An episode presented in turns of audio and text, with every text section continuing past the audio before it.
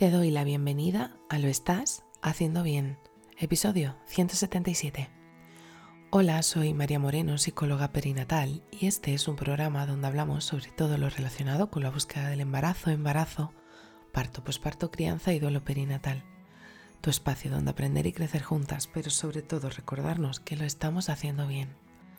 Como ya sabes, en mariamorenoperinatal.com estoy a tu disposición para trabajar juntas las herramientas que necesites desde tu búsqueda del embarazo hasta la crianza. Además, si has sufrido una pérdida, no estás sola.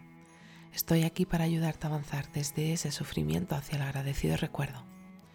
Hoy es martes 13 de diciembre de 2022 y vamos a hablar sobre las últimas semanas del embarazo.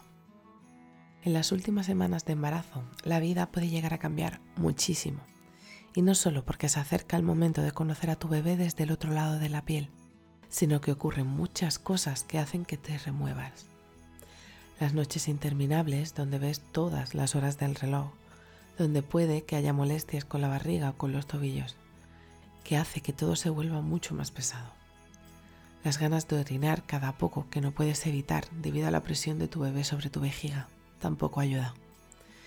El estrés del día a día hace que la tarde-noche nos pase factura y que comencemos a sentir en la zona de la barriga baja alguna tensión y no sabemos si son contracciones o no. Y esto nos preocupa. ¿Estaré de parto? ¿Sabré reconocer cuando estoy de parto? Este tipo de contracciones suelen parar al descansar, al tumbarnos o sentarnos. Y entonces, si paran, es que son las contracciones de Braxton Hicks.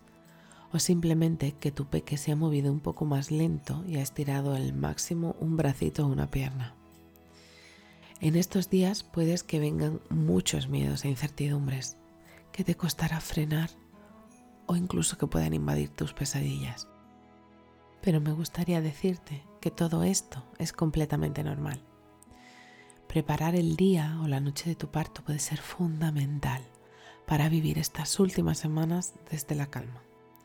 Recuerda que puedo acompañarte a ti, a tu pareja o la persona que elijas para preparar tu parto mediante hipnoparto ayudándote a sentir seguridad y control las semanas antes de conocer a tu bebé desde el otro lado de la piel, ya que a partir de la semana 28 ya puedes comenzar a realizar cambios profundos para transformar todos esos miedos en fortalezas, seguridad y control.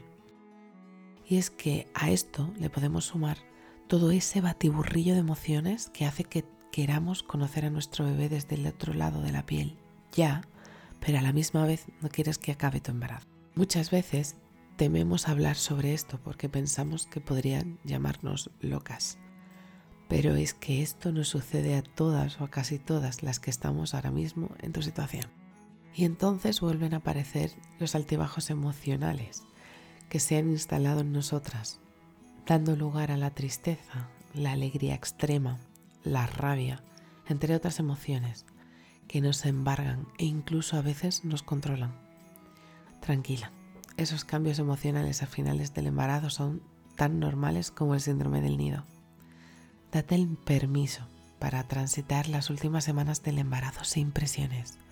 Te mereces vivir tranquila, en paz y feliz estas últimas semanas. Y recuerda, cada día que pasa en estas últimas semanas es un día menos para conocer a tu bebé desde el otro lado de la piel. Así que si estás en ese momento en el que sientes que el embarazo se te está haciendo cuesta arriba, te abrazo fuerte, no estás sola. Y bueno, hasta aquí el episodio 177 de Lo estás haciendo bien.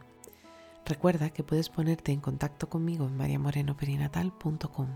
Gracias por estar ahí, por estar al otro lado. Nos escuchamos mañana miércoles con temáticas relacionadas con el parto. Y recuerda, lo estás haciendo bien.